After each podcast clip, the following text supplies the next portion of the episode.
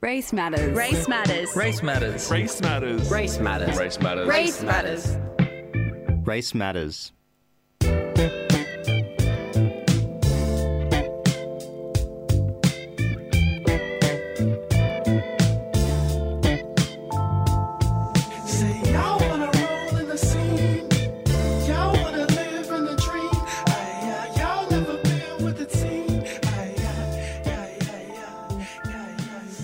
I'd like to acknowledge that we are broadcasting on unceded Gadigal land. This land has been in the hands of generations of Gadigal custodians for thousands of years before us, and it will continue to be in their hands for a long time after us. It's a meeting place for sharing knowledge and stories and song, and we are privileged to be part of that storytelling today. And we're part of it every day here at FBI Radio. I pay my respects to Gadigal elders past and present. We are broadcasting from Redfern right now. Redfern is the birthplace of black theatre in this country and a site for resistance and resilience for First Nations peoples. You're listening to Race Matters. This is a show made by people of colour, speaking with people of colour about the ways we understand and value our racial identities. I'm Darren Lasagas. And I'm Sada Khan. We're back in the studio, live in the studio. We're going to be having a really special guest coming up with us very shortly. We always love it when we are face to face with people after such a long time away. Ahead on the show, we'll be joined live in the studio by Kombumerri Man, sound artist and performer Rowan Savage. You might know him as a DJ and producer Salvage, creating abstract and hard hitting experimental club music. Or maybe you've seen him cut across the ballroom with Kiki House's Midnight. Rowan has long worked at the intersection of queer club music, performance, and connection with country, helming a truly unique creative output. Um, the album Deep Gecko Energy, released earlier this year, feels like a culmination of all of that, blending sludgy and bassy rhythms with field recordings to explore his relationship to country. And his world making continues. He has a performance coming up as part of Soft Centre and in a current showing of work at the Gallery Cement Fondu as part of Nara Deep Listening. It's immersive exhibition that invites meditation on the care of culture and country through acts of listening.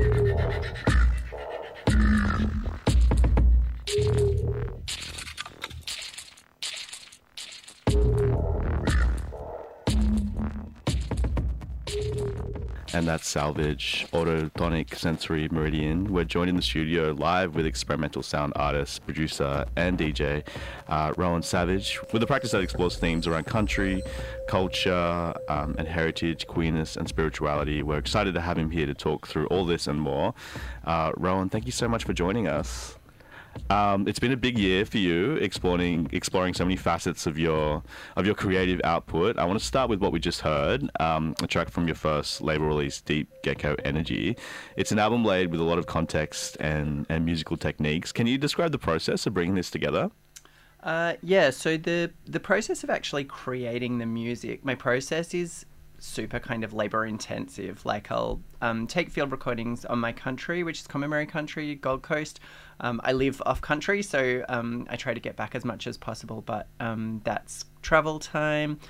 Uh, then I need to take the time to clean all of those up, turn them into kind of usable sounds in a club kind of context, like making a, a kick, you know, or a bass line out of like the sound of a stick hitting a tree is, is quite a quite a process. Um, and you know then bring all of that together um, into one place. And then for the actual release itself um, i had shared a bill with um, female wizard um, for uh, room 2 which was an online thing um, run by anurag and um, patrick. And i think we kind of clicked. Me and um, Female Wizard kind of clicked as a result of sharing that bill. Was a really nice online event during COVID that it was so hard, I think, to for people to feel community online. Everyone was trying to make it happen, but it was difficult. Um, but that was one of the events that really managed it. And so we started chatting about a release on her label, um, and it went from there. And in your production work, you often work with, like we were talking about, and you were explaining to us field recordings as a means to connect with your country, which is such a special practice. Can you speak to how, of all things, sound is a way you've been able to forge a relationship with country? For sure. So I I didn't grow up um, knowing about my culture. You know, I had like family circumstances um, that meant that that wasn't the case. They were kind of partly to do with systemic racism and just partly to do with you know family circumstances, like everyone has. Um, and so once I started to get in touch with um, my family and culture and country, I was like, what can I do to deepen this relationship, particularly in a context where um, a lot of our cultural traditions have been smashed by colonialism and aren't as available, you know, as they otherwise would be. And so I've always been a sound person one way or another. I was already doing, I'd already started doing a bit of music making, electronic music making kind of stuff. And the practice of taking field recordings was really about deep listening for me, so recreating that relationship with country using those colonizer technologies, um, but doing my own deep listening um, and, uh, you know, using that to make something that I, I think and hope, you know, is, is something that, that has value with that foundation. Um, there's also a lot to be said about the history of field recordings and how that's been used, like you were saying, in a colonial context, um, but also by others to extract and co opt from cultures that are not their own. And we see this still occurring in club context when it comes to black culture. Um, how do you ensure your production is of care and reclamation? So I guess what I try to do is to never have. I'm, I'm glad that you used the word extract because I always say extractive is like, I think people use field recordings in extractive kind of ways. I'm always trying to do the opposite of that. So, how can I be as respectful as possible in my work with field recordings? If I'm doing field recordings off my country, I will only do that with the permission of traditional owners from the country that I'm on. Um, I have done that a few times. Um, I've done a couple of different things in the quote unquote Sydney um, area across a couple of different countries. And it's really been a privilege to be able to do that because those are the sounds that I hear, you know, every day where I live. Um, and then it's nice to, to actually have permission to work with those. Um, but that's my personal principles for how I work with um, how I work with field recordings. And you know, even in the um, the language that we use. So you know, I often go to say, "Oh, I take field recordings," you know, but that's not actually what I want to. That that's not actually the relationship that I want to have. That kind of ethnographic um, history of uh, field recording is something that you know I um, I want my work to be completely diverted from. So um, you know, I'm not um, taking recordings of um, you know, of people really, honestly.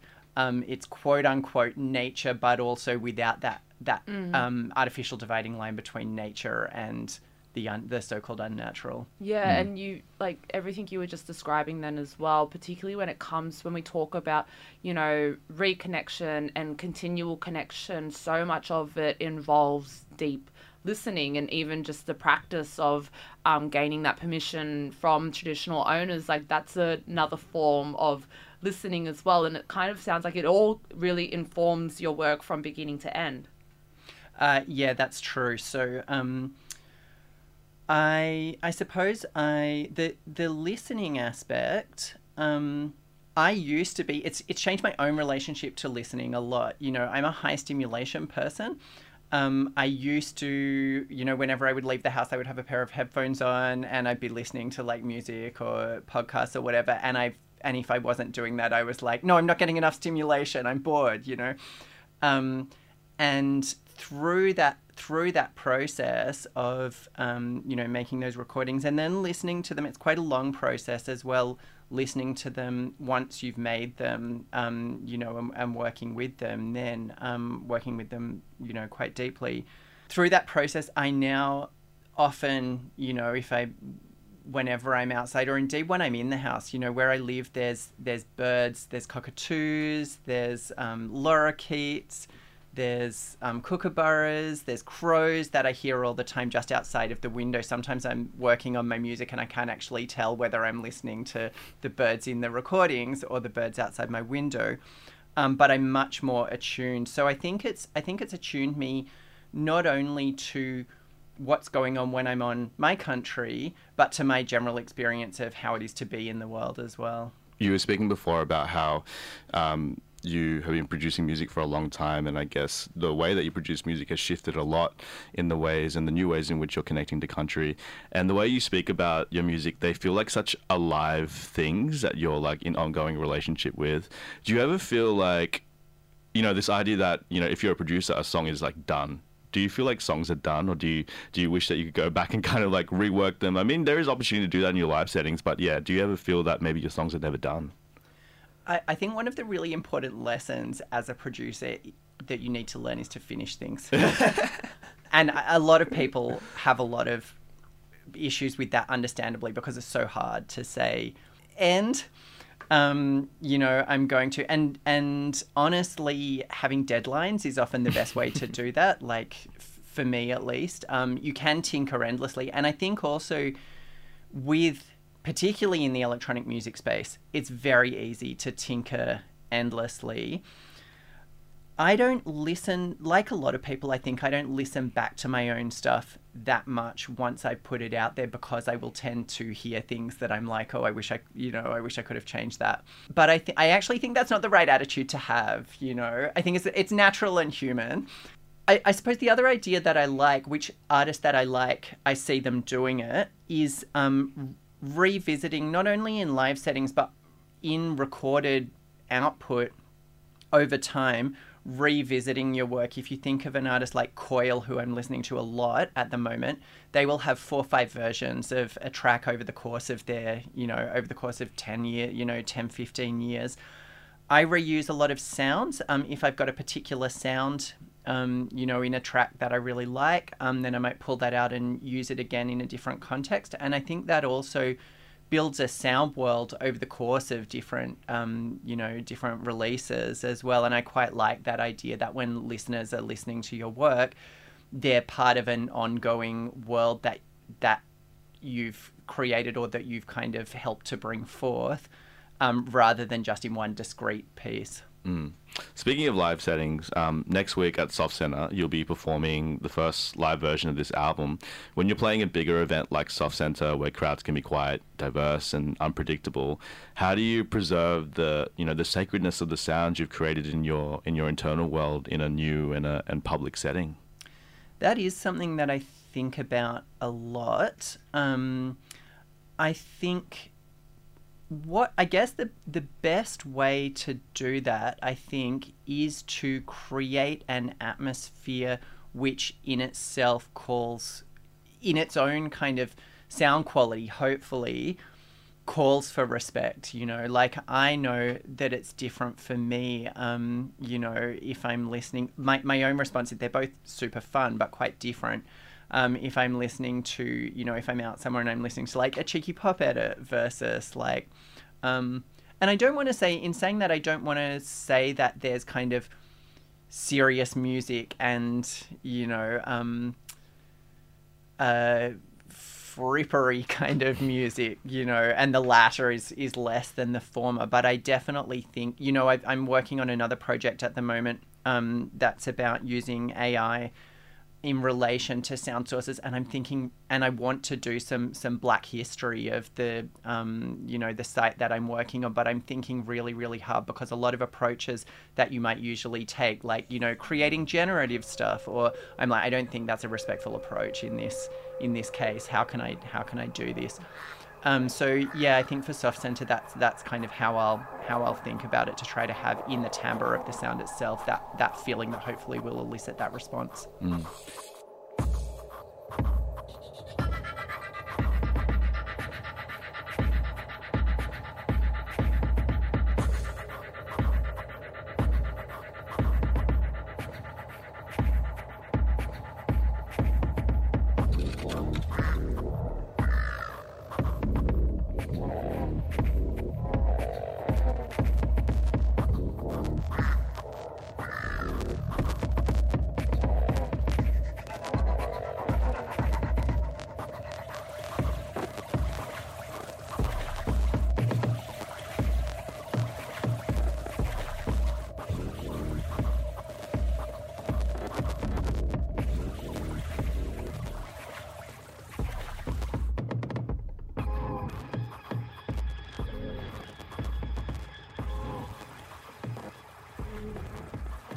And moving from the club to another, I guess, historically um, complicated setting, the gallery, um, you've created some work as part of a show at Cement Fondu uh, titled Nara Deep Listening alongside Barkindji artist Madison Gibbs. It's an immersive exhibition that invites meditation on the care of culture and country through acts of listening. Can you tell us how it was to nurture this collaborative relationship and how the show came out of that?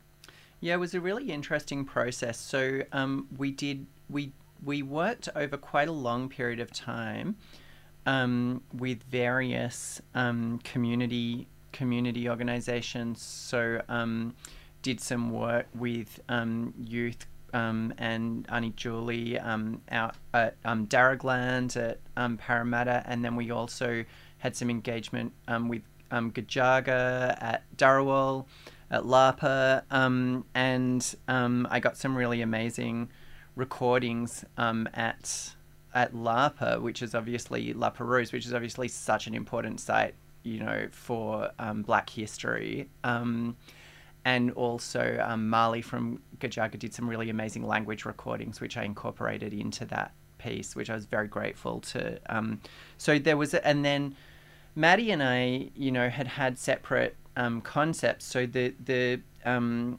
piece, the kind of sculptural and kind of light pieces that Maddie has done, have an aspect of uh, being about kind of environmental um, destruction, you know, under colonization and um, climate change, and um, so there was a bit of a dark element to that work. And there's I also often tend to have a bit of a dark element. You know, the first scene I was ever involved with was the goth scene. Um, there's often a dark element to what I kind of do, and also I think we both brought this idea of using natural materials which were then um, mutated in some kind of way. So when you look at Maddie's work, you see these spirits essentially that she's she's created from um, from wood. Um, and with my work, I, I always want it to kind of sit in this place, or the place that I most like for my work is a place where you have where the sound, the original source of the sound is still apparent. So you haven't edited it so much that it sounds like, you know, something that could have come out of a synthesizer um, or a drum machine or whatever. Um, but that it also sounds a little bit mutated and a little bit uncanny and kind of robotic or machinic and unfamiliar. And I think that's about that. I think of it as having that indigenous futurisms approach.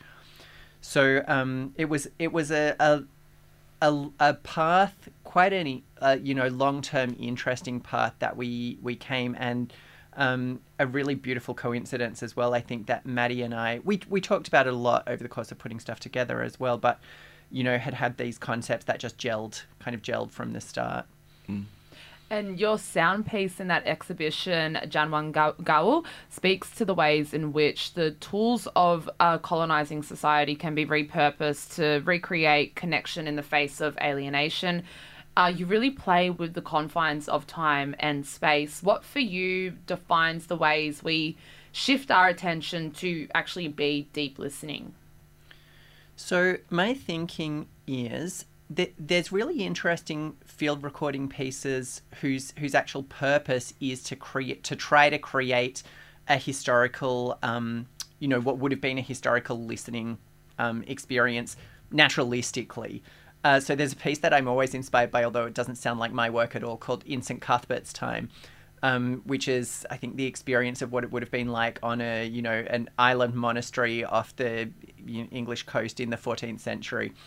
Um, you know what was the the listening experience at that time. Um, but I have never wanted to try to create um, those naturalistic kind of soundscapes. Um, what I, I think that yeah, we use those we use those tools, and I think of artists. I think of you know Afrofuturism. Um, you know artists like Drexciya, big inspiration.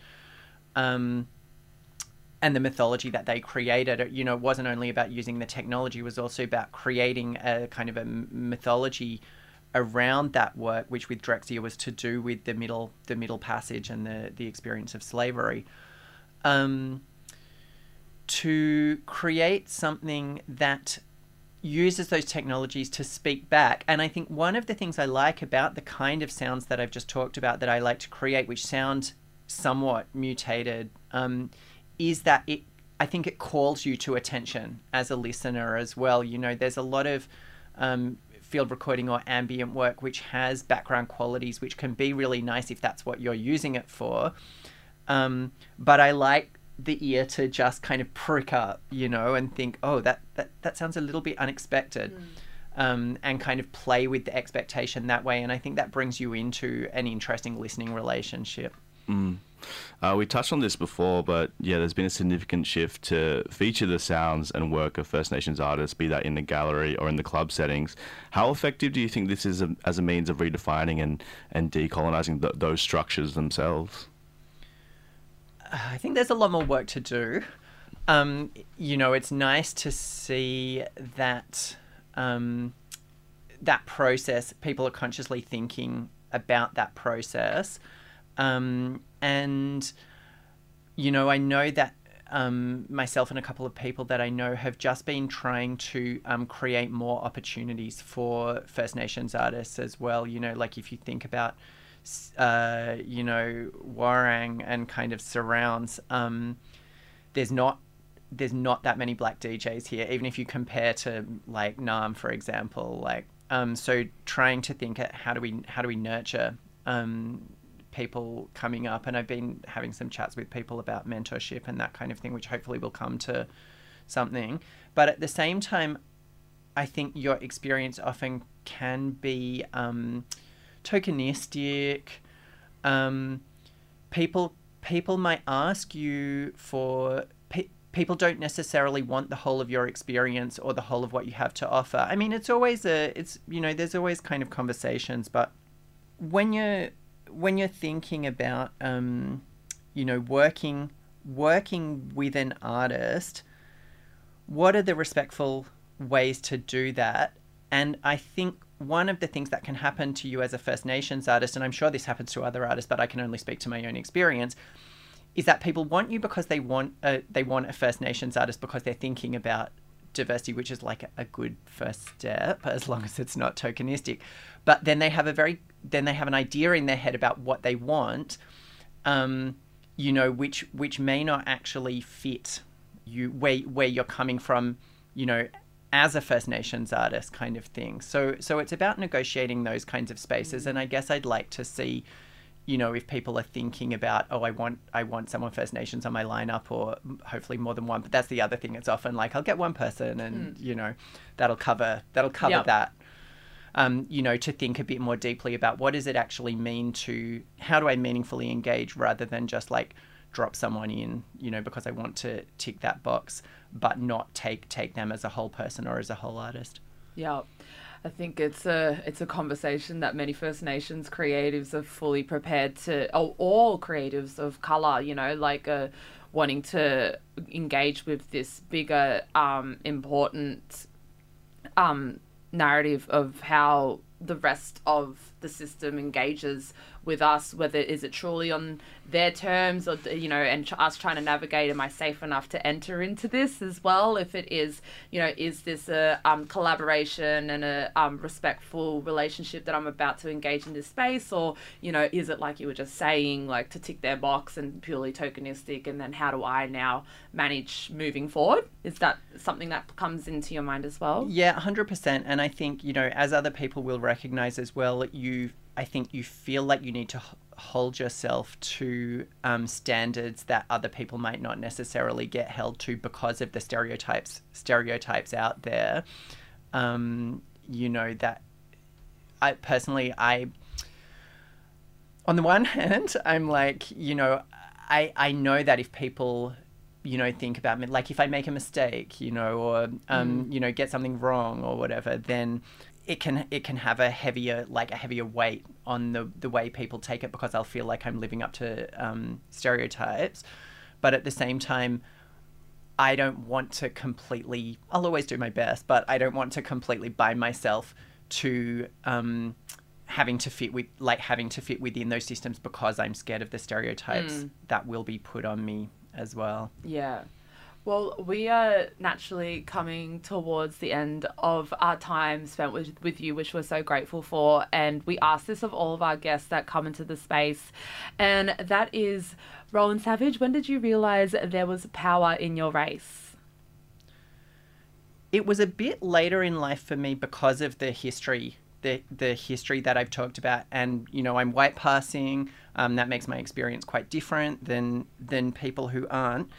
But what it was for me you know my my family white fella side of my family is from England. Um, we lived there when I was a kid. Um, and when we I, I'd always had this feeling in Australia that something was a bit wrong or I was a bit out of place and I couldn't quite put my finger on it. But I knew there were certain things that I really loved and connected with. You know, um, I knew I loved the ocean. I knew I loved kind of subtropical climates, and that's where I felt at home and I felt right. But I didn't, I didn't quite know why that was. And then when I got in touch with my family and my culture, ever since then, I felt so much more grounded in myself. Um, and, you know, just you can feel the power literally coming up from the earth you know? Um, sometimes i feel that i feel like i feel that in a very physical way literally kind of flowing flowing you know flowing into my body. Um, and it's it's that kind of power and groundedness that i'm trying to put into the work that i put out there Rowan, thank you so much for sharing that and for sharing your time with us um, here on Race Matters. You can catch the exhibition Nara Deep Listening at Cement Fondu right now until December 3. You can also catch um, Salvage live at Soft Centre this weekend as part of the late night program, playing alongside Abdadir, Eep, Anurag, Amalg, and we'll link all of those details in our show notes, fbiradio.com.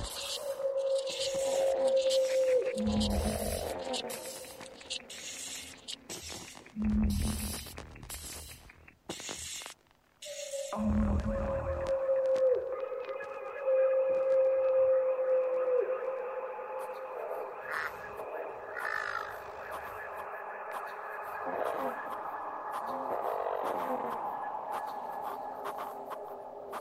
matters. Race matters. Race matters. Race matters. Race matters. Race Matters. Race matters. Race matters.